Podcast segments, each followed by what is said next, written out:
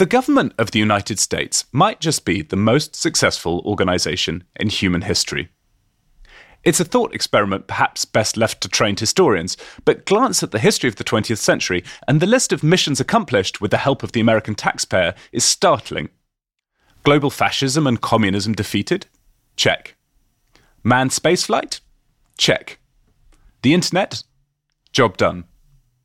But for the past 40 years at least, big government has had a really bad press.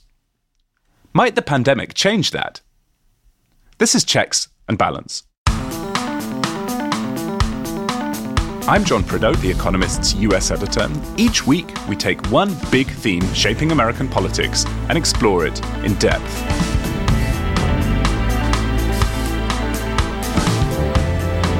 Today, is big government back?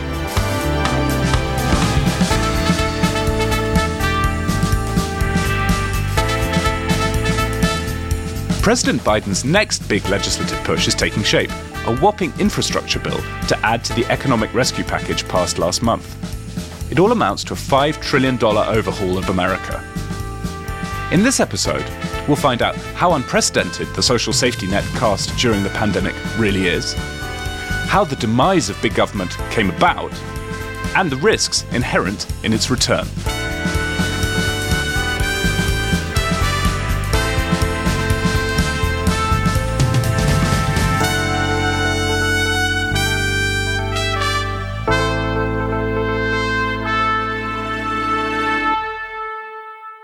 With me, as ever, to discuss all of this are Charlotte Howard, The Economist's New York bureau chief, and Jon Fasman, the US digital editor.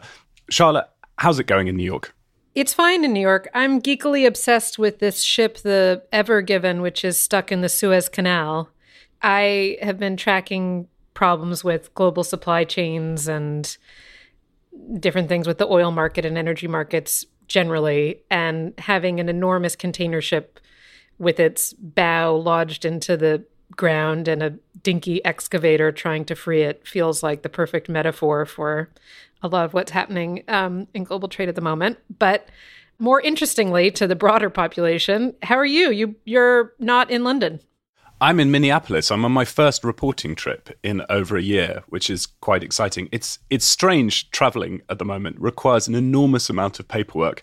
I think I will have had 6 COVID tests by the time this trip is over. And the hotel I'm staying in, well, very nice, has a touch of Bates Motel to it. There are a lot of empty corridors, and you sort of wander back to your room at night and glance over your shoulder a bit. But but it's great. I took the precaution of getting some advice from Jon Fasman on where to eat in Minneapolis before I left. And of course, he gave me lots of good mayonnaise free recommendations. One of them, I have to report, is a restaurant that serves deep fried pig's uterus. So oh. this is oh. something Fasman tasted when he was here, but I've I've avoided, I'm afraid, because I'm more chicken than he is. That feels like something the restaurant's just doing to show off that it's legit. I mean, how often does someone actually order that? You know what I feel like having tonight is uterus. I mean, that just it's not a sentence that comes out of anyone's mouth. Honey, that's great uterus. Yeah, it just doesn't work. and John, you're also about to head off on a reporting trip. How excited are you about that? It's a good day here. First of all, my vaccinated mother is visiting her grandkids for the first time in over a year, which is delightful. Um, and then I'm getting on a plane this afternoon to St. Louis to do some traveling and reporting, which I'm also I'm also really looking forward to. So both on the vaccination front and the travel front, things are starting to slowly get a bit back to normal in the US. But one thing that is not back to normal is the role that the US government is playing in American life at the moment. Let's step back a little bit to take in the magnitude of what's happened just over this past year. The US government's been handing out cash like never before. The Trump administration first sent out $1,200 checks last March. Then another set of $600 checks landed in December. Joe Biden's rescue package last month included $1,400 checks. Sacha Nauta, The Economist's public policy editor, has been writing about how the pandemic has recast the social safety net around the world. I've been getting her perspective on what makes America different. America spent more than almost any rich country actually um, as a share of, of GDP over this last year. By my count, it's it's well over 10% of GDP that's been spent on, on, on, patching up the safety net, if you will, compared to, for example, 5% in, in France, which traditionally spends much more. So America's really stuck out in terms of just the sheer number of dollars they've thrown at this, but also the principles, right? Things like completely unconditional cash transfers to most Americans. That's completely countercultural and very, very interesting. Most of the European policies have been focused on protecting jobs, whereas American policies seem to have been focused on protecting income. And I think it's the stimulus checks in particular that the rest of the world is looking at with interest. The only other countries that have really done sort of unconditional cash transfers, uh, the only rich countries, are, are, are mostly in Asia, so Hong Kong, Japan, Singapore. But they've all been one off, whereas America's now done three. And Sacha, those direct payments are really striking. Another striking feature, and one that we've welcomed in our leader pages, is the expansion of the child tax credit, which, by the best available estimates, looks like it's going to cut child poverty in America in, in half. Absolutely. It's a policy that should be very warmly welcomed. I would add the caveat, by the way, that it will, by several estimates, uh, cut child poverty in half in the year that it's implemented, right? For now, it's a temporary, very nice goodie. Um, but for me, the big question will be what happens in 2022 because child poverty in America is still one of the worst child poverty rates in the OECD, and you know the underlying factors are, are still there. So let's see what happens after the year. But yes, it is striking. I mean, both the amount three thousand dollars a kid, if I'm not mistaken, which is significantly more than, for example, in Britain, as well as the number of families that will be included in this, I think are, are, are really striking and, and, in my opinion, probably the best policy in there.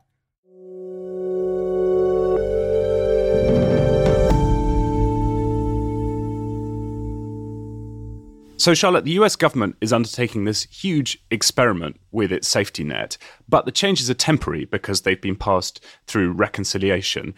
Voters will get a chance in a few years' time to decide whether they want to make them permanent or not. Do you think what we're seeing is a just a temporary you know, pandemic-induced shift on attitudes towards the safety net and social spending in America, or do you think something more fundamental and enduring is changing? Well, I think the pandemic provided a prompt basically for a massive experiment. And as Sacha explained so well, America's COVID response was not only bigger than that of other countries, but it was also more of an experiment because of the lack of social safety net to date. Um, not that it was totally lacking, but just on a much smaller scale than what you see in countries of close to equivalent wealth. And so I think that the history suggests that when you roll out social programs, they're pretty hard to roll back. Once you introduce something, it's hard to take it away. I think that's particularly the case for the tax credit for poor families. So a family would get 3000 a year for each child between 6 and 17 and 3600 per child under 6. That has a huge impact. And so I think that that and hope that that is something that's hard to roll back. I don't know whether we're going to go to a system of cash payments to individuals in the same way that you've seen in the past year. But I think that the experiment is really interesting and seeing what happens in the coming year as the economy starts to open back up and what people do with that money, whether there's a big surge in spending, basically just what, what happens to the economy um, as it continues to open back up will be really interesting to see. John, what do you think? Do you think when we look back at 2020 and 2021 in 10, 20 years' time, we'll see a turning point in Americans' attitudes to government and expectations of what government should do for them? Or do you think this is a temporary pandemic induced blip? I think it's far more likely this is a turning point. Nobody wants to run on increasing child poverty. So I expect the inertia favors the maintenance of this program. And more broadly, I think what we've seen from Democrats is a rejection of Clintonism, right? Joe Biden is shaping up to be maybe the most activist president since FDR, and he knows it, and he really sort of revels in that role. I think the hesitation you saw during the Obama administration, where they enacted a big stimulus in 2009, but then were reluctant to ex- sort of sell it to people and explain what they were getting, that's gone. You see the administration fully standing behind this policy. So I think, assuming that this makes a difference in people's lives, and I expect it will, I think the sort of reflexive hostility toward big government on an economic level, which is what Republicans have sort of stood behind since Ronald Reagan, I think that's probably gone. It's not to say that everyone is going to welcome every expansion of the social safety net with open arms. I think that there are some real economic risks that I think Democrats might be overlooking. And beyond that, there'll be a fight over expansive government on cultural grounds. But I think concerns with big government as a matter of principle, concerns with deficit as a matter of principle, I would expect those are mostly gone. You touched on it there, but one of the significant changes here that I think does suggest we might be seeing a more enduring shift is on the Republican side. I mean, for all of our lifetimes, really, the Republican Party has had this very strong, at least rhetorical commitment to shrinking government. And with Donald Trump as president, and with Donald Trump still as the leader of the Republican Party out of power, that's just not a big part of his platform at all. And so you don't have a very energized opposition party railing against these changes in the way that you would have 10, you know, 15, 20 years ago. It's really shocking that for all the Republican fulminations about Democrats being socialists, that there was almost no argument on the merits against this program, which was a massive government expansion, a massive expenditure. You know, the Republican claims that Democrats are socialists are almost entirely cultural. I do think, though, that you're going to see much more lively debate in the coming year as Biden tries to shift to what he calls his Build Back Better agenda, but basically this huge infrastructure bill, because that has a lot more in it to which Republicans could theoretically object, right? So, one issue with the recovery package, the stimulus that was just passed, is that it was really popular on both sides of the aisle. Ordinary voters thought that this was a good idea. When you get into the infrastructure package, it could include basically a whole smorgasbord of different Democratic priorities, including not just infrastructure as one might conventionally think about it, the construction of roads or bridges, but it, it could include things like tax credits for childcare, community colleges, of course, climate legislation. There's a lot of stuff that can get put in there. And so I think that in many ways will be a more interesting test for whether Republicans will bend or not. All right, thank you both. We'll find out how big government went out of fashion in a moment, but first, the usual reminder if you're not an Economist subscriber, then you're missing out. You'll find the best offer at economist.com/slash uspod. Our US pages this week look at the spike in the murder rate and how politics now rivals religion for its zealotry. The China section reports on the prospect of a boycott of next year's Winter Olympics in Beijing. Economist.com slash uspod is the link to subscribe. It's in the notes for this episode.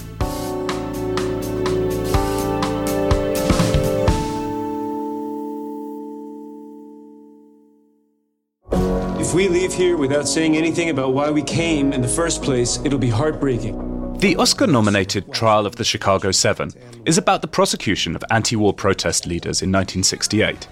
It's hippies versus the establishment. This is what revolution looks like real revolution. We may have to hurt somebody's feelings. One of those in the dog was Jerry Rubin. With his bright yellow jersey and unkempt locks, he was an icon of the counterculture. Youth are opposing a short hair society, the short hair military society. And uh, long hair is a, is a, is symbolic uh, expression of that rebellion and freedom. A former reporter and transplant from Ohio to Berkeley, he had a knack for making headlines. And so when they arrest us and jail us, the first thing they do, the very first thing they do is send us to the barber to cut our hair. Because they think that by cutting our hair, they can destroy our soul. At a march in Washington, his tripped out followers tried to levitate the Pentagon. We have to find some courage now. In the film, the young protesters are, spoiler alert, heroic victors. How much is it worth to you? What's your price? To call off the revolution? My life. But a sequel might show how the next round of the culture war turned out different.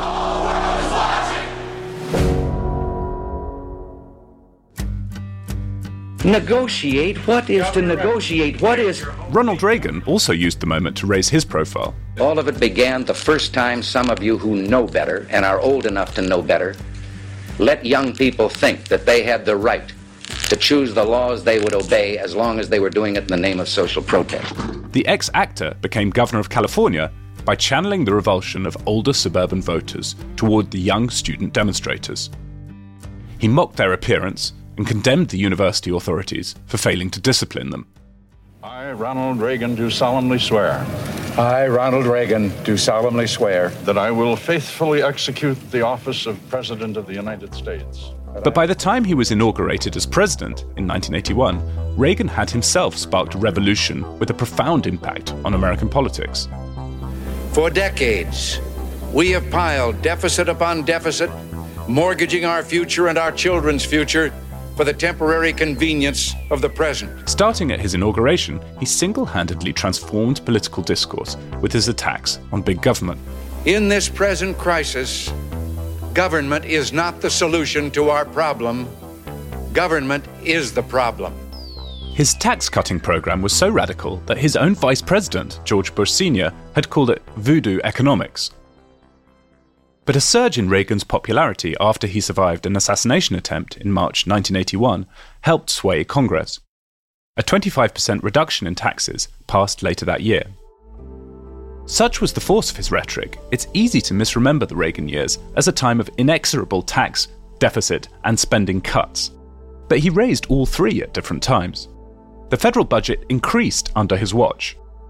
Military spending, interest on the federal debt, and the built in expansion of welfare for older Americans, Social Security and Medicare, were to blame. Reagan's real achievement was to shift the tone of political debate. By the mid 80s, Democrats had taken up his assault on federal deficits. In the 1990s, a Democratic president would declare Reagan's victory complete. We know and we have worked to give the American people a smaller, less bureaucratic government in Washington. And we have to give the American people one that lives within its means. The era of big government is over.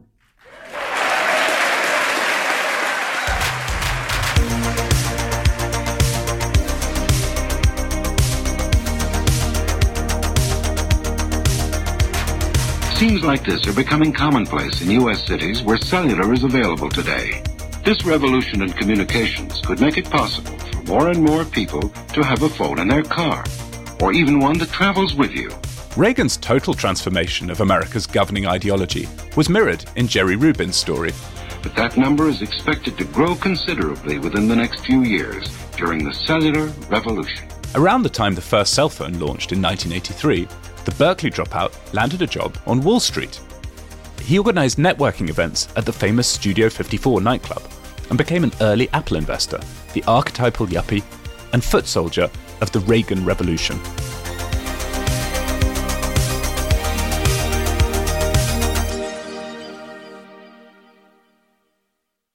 Well, I really enjoyed the movie, The Trial of the Chicago Seven, which was written and directed by Aaron Sorkin and features an excellent performance from Eddie Redmayne in particular.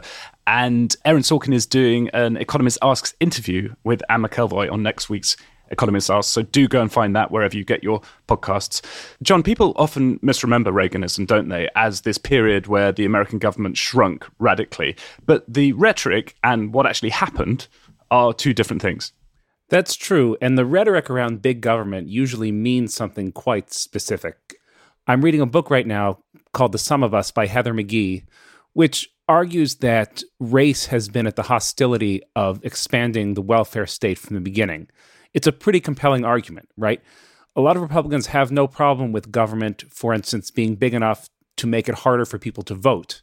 Or in the case of the shooting we just saw in Colorado, Boulder tried to pass its own gun restriction laws, and those laws were preempted at the state level.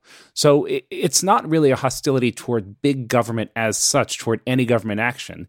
It has really been a hostility towards specific types of government actions and the fears that it might benefit people who are not on our side, right? It's the idea that government should act in our own interests and not the interests of those other people that has really hindered the expansion of the welfare state. I'd also say that the definition of big government is quite flexible. So you just talked, John, about the welfare state, which is, of course, a hugely important component of what people refer to as big government. But when people rail against big government, often also it means government intrusion into a person's personal life. And that could include their decision of whether they can or can't buy a gun, their decision of whether they can or can't have an abortion, the decision of what they can or cannot say in the public square. Obviously, cancel culture being something that the right has seized on. And so there are all different versions of what big government might mean depending on the person defining it. And I think that over the course of different presidencies, you've seen presidents try to frame the issue of big government in a different way. So Barack Obama talked about not necessarily bigger government, but smarter government.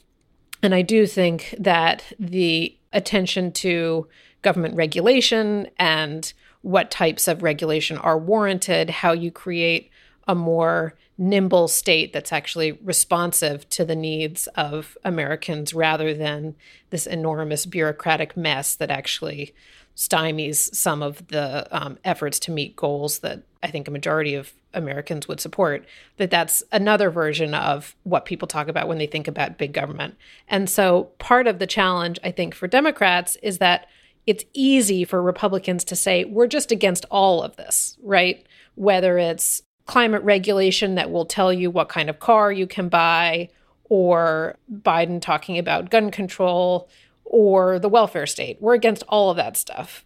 And the challenge for Democrats is thinking about how to frame this. And there's dissent within the Democratic Party, of course, about what their version of bigger and smarter government might look like. But that will be what's really interesting, I think, for Biden as he thinks about what to put in this infrastructure bill uh, going forward, how to try to build support for something that will be bigger, but I think he would argue would also be smarter and help to solve some of these long term problems that you see in American life. We've made the case so far that what we're seeing is likely to be an enduring shift. But if you wanted to make the counter argument to that, I think you'd point to polling that shows that Americans just have a fundamentally different set of attitudes about the extent to which people make their own luck or not when compared with Europeans. So I was looking at some Pew global attitude surveys. And if you ask Germans whether the factors that contribute to success in life are broadly within the control of each individual, about 30% of Germans think that's the case. So a clear majority of Germans think that it's too simplistic or it's flat wrong to say that you make your own luck. In America, 57% of Americans think that individuals control the factors that contribute to their own success. So, put that another way, in simplistic terms, a majority of Americans in normal times don't believe in misfortune. COVID 19 changes all of that. And that's why I think, to Charlotte's point, you've often seen safety net expansions in times of crisis because those normal set of social assumptions about who's deserving as what completely change. And then, because of the way the political system operates, once a program is put in place, it can be quite hard to undo. There is a lot of other stuff, though, that Biden does want to do in addition, right? Whether it's support, as we were talking about, for community colleges or child care, climate. I mean, these are things that were not to date part of what he's done. And because of America's legislative process, he's trying to jam them all together into one thing. And you can have people who like ice cream and a different set of people who like steak and some people like avocado. You don't necessarily want to mix them all up together, right? Jon Fasman would probably reject that as a meal. And so the interesting political thing is whether you can jam all of this different stuff into the infrastructure package and still get broad support, or whether tactically you have more success breaking off a few different initiatives.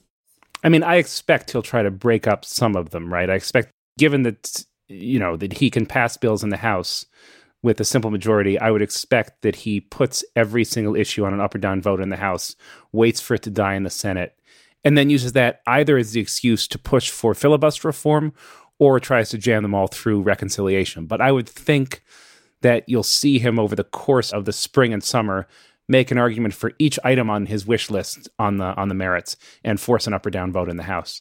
It's going to be a busy year. Busy year.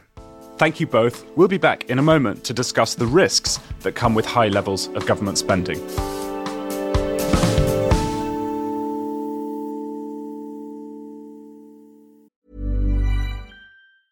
Treat mom to healthy, glowing skin with Osea's limited edition skincare sets. Osea has been making clean, seaweed infused products for nearly 30 years. Their Golden Glow body set includes three clinically proven bestsellers for smooth, glowing skin, while the Glow and Go facial set provides spa level results at home. Both sets come in giftable boxes with savings up to $48 and free shipping for a limited time. For 10% off your first order site wide, go to OSEAMalibu.com and use code MOM.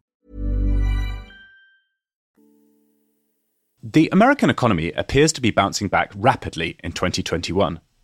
Might the Biden stimulus be too generous? It's something our economics editor, Henry Curr, has been raising the alarm over in recent weeks. So I asked him what he made of the plans for new infrastructure spending. Interestingly, it's slightly unclear how the infrastructure bill is going to be funded. So there are reports this week that this absolutely enormous $3 trillion proposal is coming.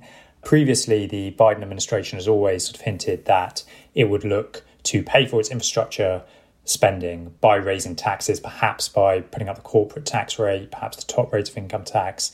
I think it's pretty unlikely that Congress would pass $3 trillion worth of tax rises. Some of that spending will be deficit financed. You still can make a case for debt financed infrastructure spending in that the returns in terms of growth and well-being are sort of well uh, above what you pay in debt interest costs. But perhaps the more interesting question now is whether if you have a lot more deficit spending in the short term, you're going to overheat the economy. And given how much stimulus is in the economy, I think that is a risk. And if you add to it, that risk is going to go up. So I wouldn't personally add add more to America's deficit than they've already done if it could be if it could be avoided. Let's talk a bit about the balance of those risks because this is something you've been writing about a lot this year. We've had a cover story on it the argument that economists who are advising the White House would make, I think, is look, you can run the economy really hot without inflation picking up. We saw that before COVID 19 came along. The economy was very hot. Donald Trump pushed through a tax cut. Inflation didn't pick up. And, and actually, you know, there's more slack in the system than we think, and so sort of something fundamentally has changed. You can you can shovel money into the system without having to worry too much about inflation. And then they might also say, well, even if inflation did pick up a bit, that wouldn't be such a bad thing. So tell me how you see the balance of risks here.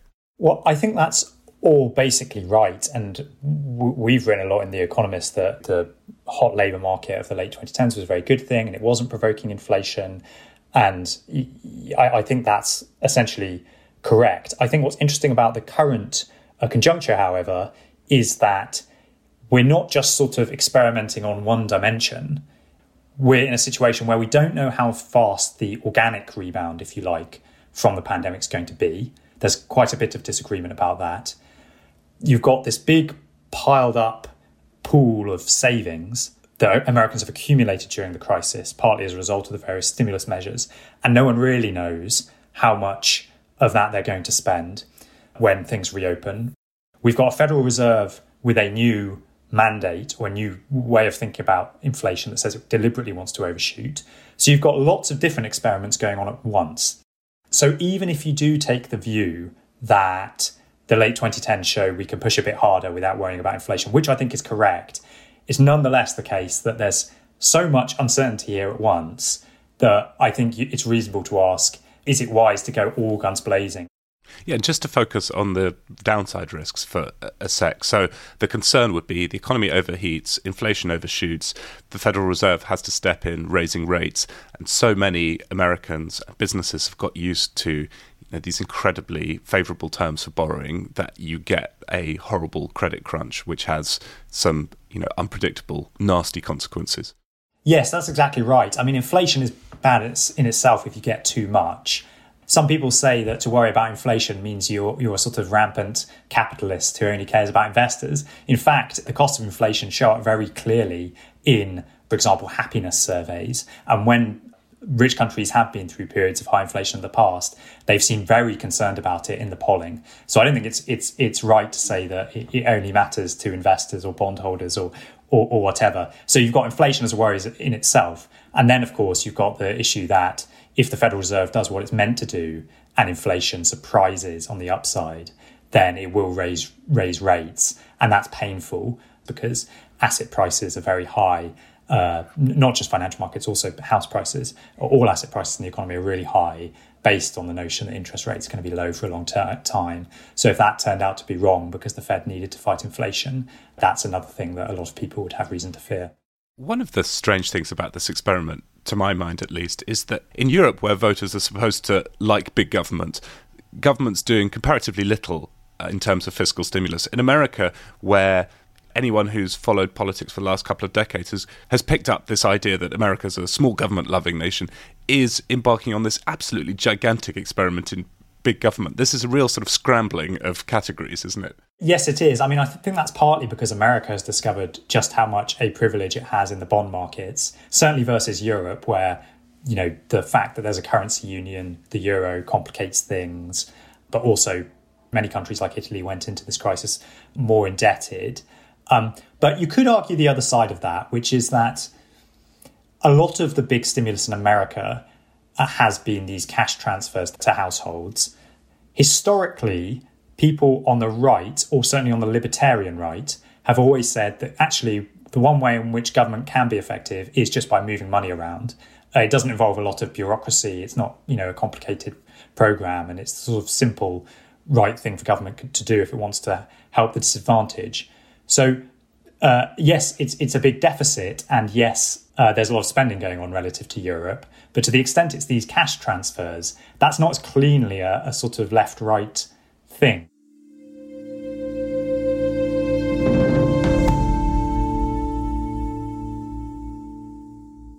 There's more from Henry on the global impact of the Biden stimulus on our Money Talks podcast this week. Charlotte, we've talked a bit about difference in attitudes to spending, government spending on the part of Europeans and Americans. But one common thing, I think, is if you poll Americans and Europeans, what they basically want is what we all want. They would like low taxes and lots of government spending. And in normal times, that's impossible. But as Henry alluded to when he talked about America's privilege in the bond market, it turns out, as the US government, you can borrow unlimited amounts of money basically for free or close to for free. And that allows the government to spend a lot without raising taxes, which in some senses is what the polling suggests Americans would really like.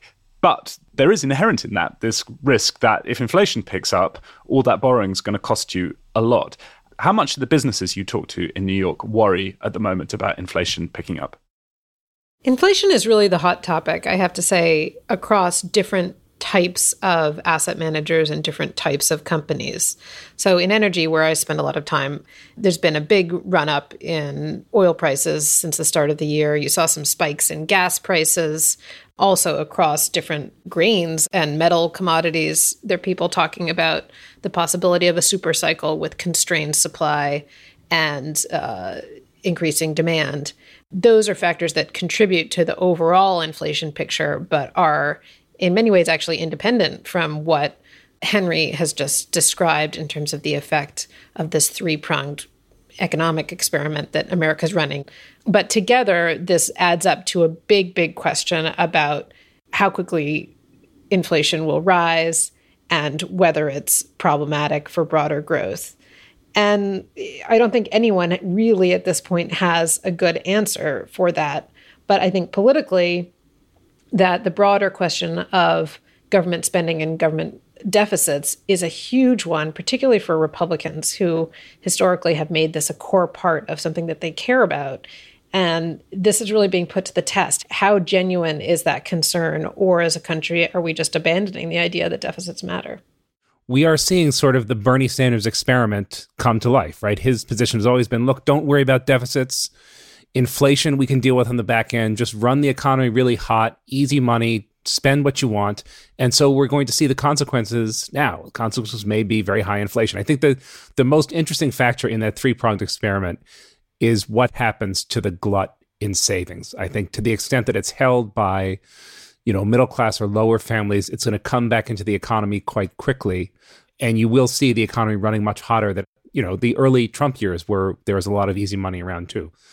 So I think what that adds up to is both political parties in America seem okay with a hot economy and easy money. Yeah, what will be interesting is when people start paying higher prices for stuff, to what they credit that, you know.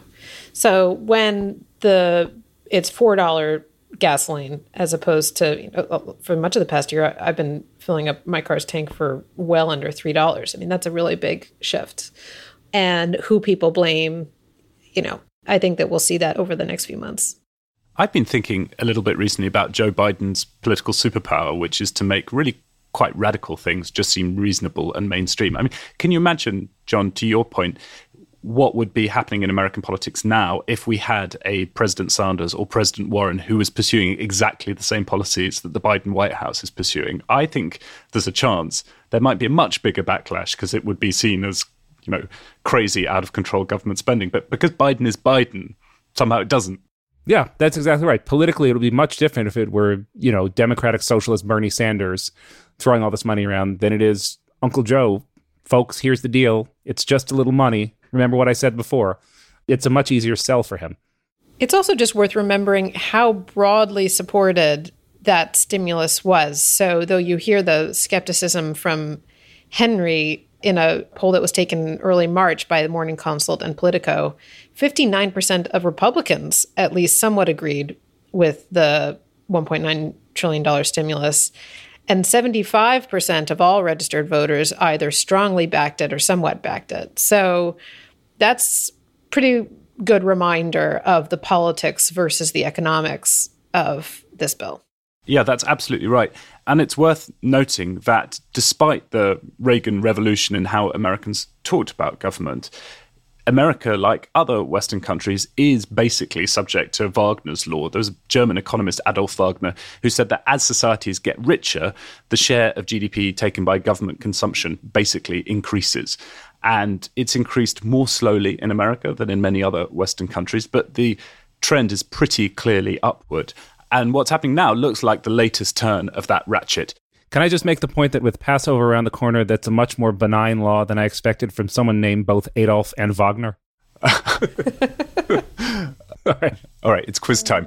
The Economist archive shows the paper rapidly coming to terms with Ronald Reagan as a serious presidential contender during the 1980 campaign. In the issue of June the 14th, the paper profiled Nancy, the perfect political wife, noting the genuine tenderness between the couple.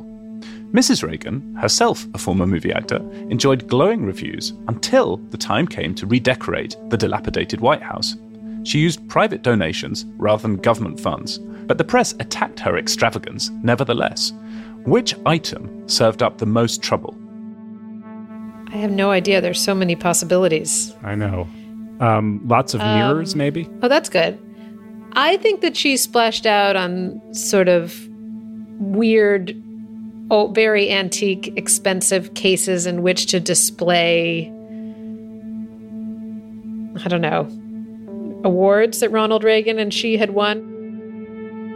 It was more prosaic than that. It was New China. Apparently, the New China set, which was comprised of over 4,000 separate items, cost $200,000. All this was at a time when cuts to school lunch budgets meant that ketchup was reclassified as a vegetable. Nancy's role extended to controlling the president's schedule by consulting an astrologer. Ronald Reagan joined Lincoln and FDR in the pantheon of great Aquarian presidents. Joe Biden's election means that his star sign has now produced more presidents than any other. Which is it? I can't keep track of star signs. I have a very accomplished sister who works in a corporate environment who asks interviewees what their sign is. And why why does she do that? Uh, you know, I I could pretend that it was to throw them off, but I think that she actually genuinely wants to know. I love that. Okay. she does the thing where if you tell her what your sign is, she'll look at you and kind of squint and nod in a knowing manner. Like, "Oh, yeah, that makes sense now." But I don't know what any of the signs mean. Yeah, I'm a Taurus, so I'll say Taurus. I know nothing about this stuff either, but Joe Biden, it turns out, is a Scorpio, and there have now been more Scorpio presidents than any other. Scorpios are apparently said to be driven, intuitive, and not afraid of change. Five others have been president in addition to Biden John Adams, James Polk, James Garfield, Teddy Roosevelt, and Warren Harding. So, mixed bag there. Rather ominously, two of those died in office, and no Scorpio has ever had a second term. that makes sense for Scorpios. You did that knowing look. I think you're getting into this. All right. Thank you, Charlotte. Thank you, John. Thanks, John. Thank you. Thanks to Nicola Rofast and John Shields for putting the podcast together. If you like it, please let everyone know and leave us a rating and a review. You can get in touch with us via email. Radio at economist.com is the address. In the meantime, thanks very much for listening.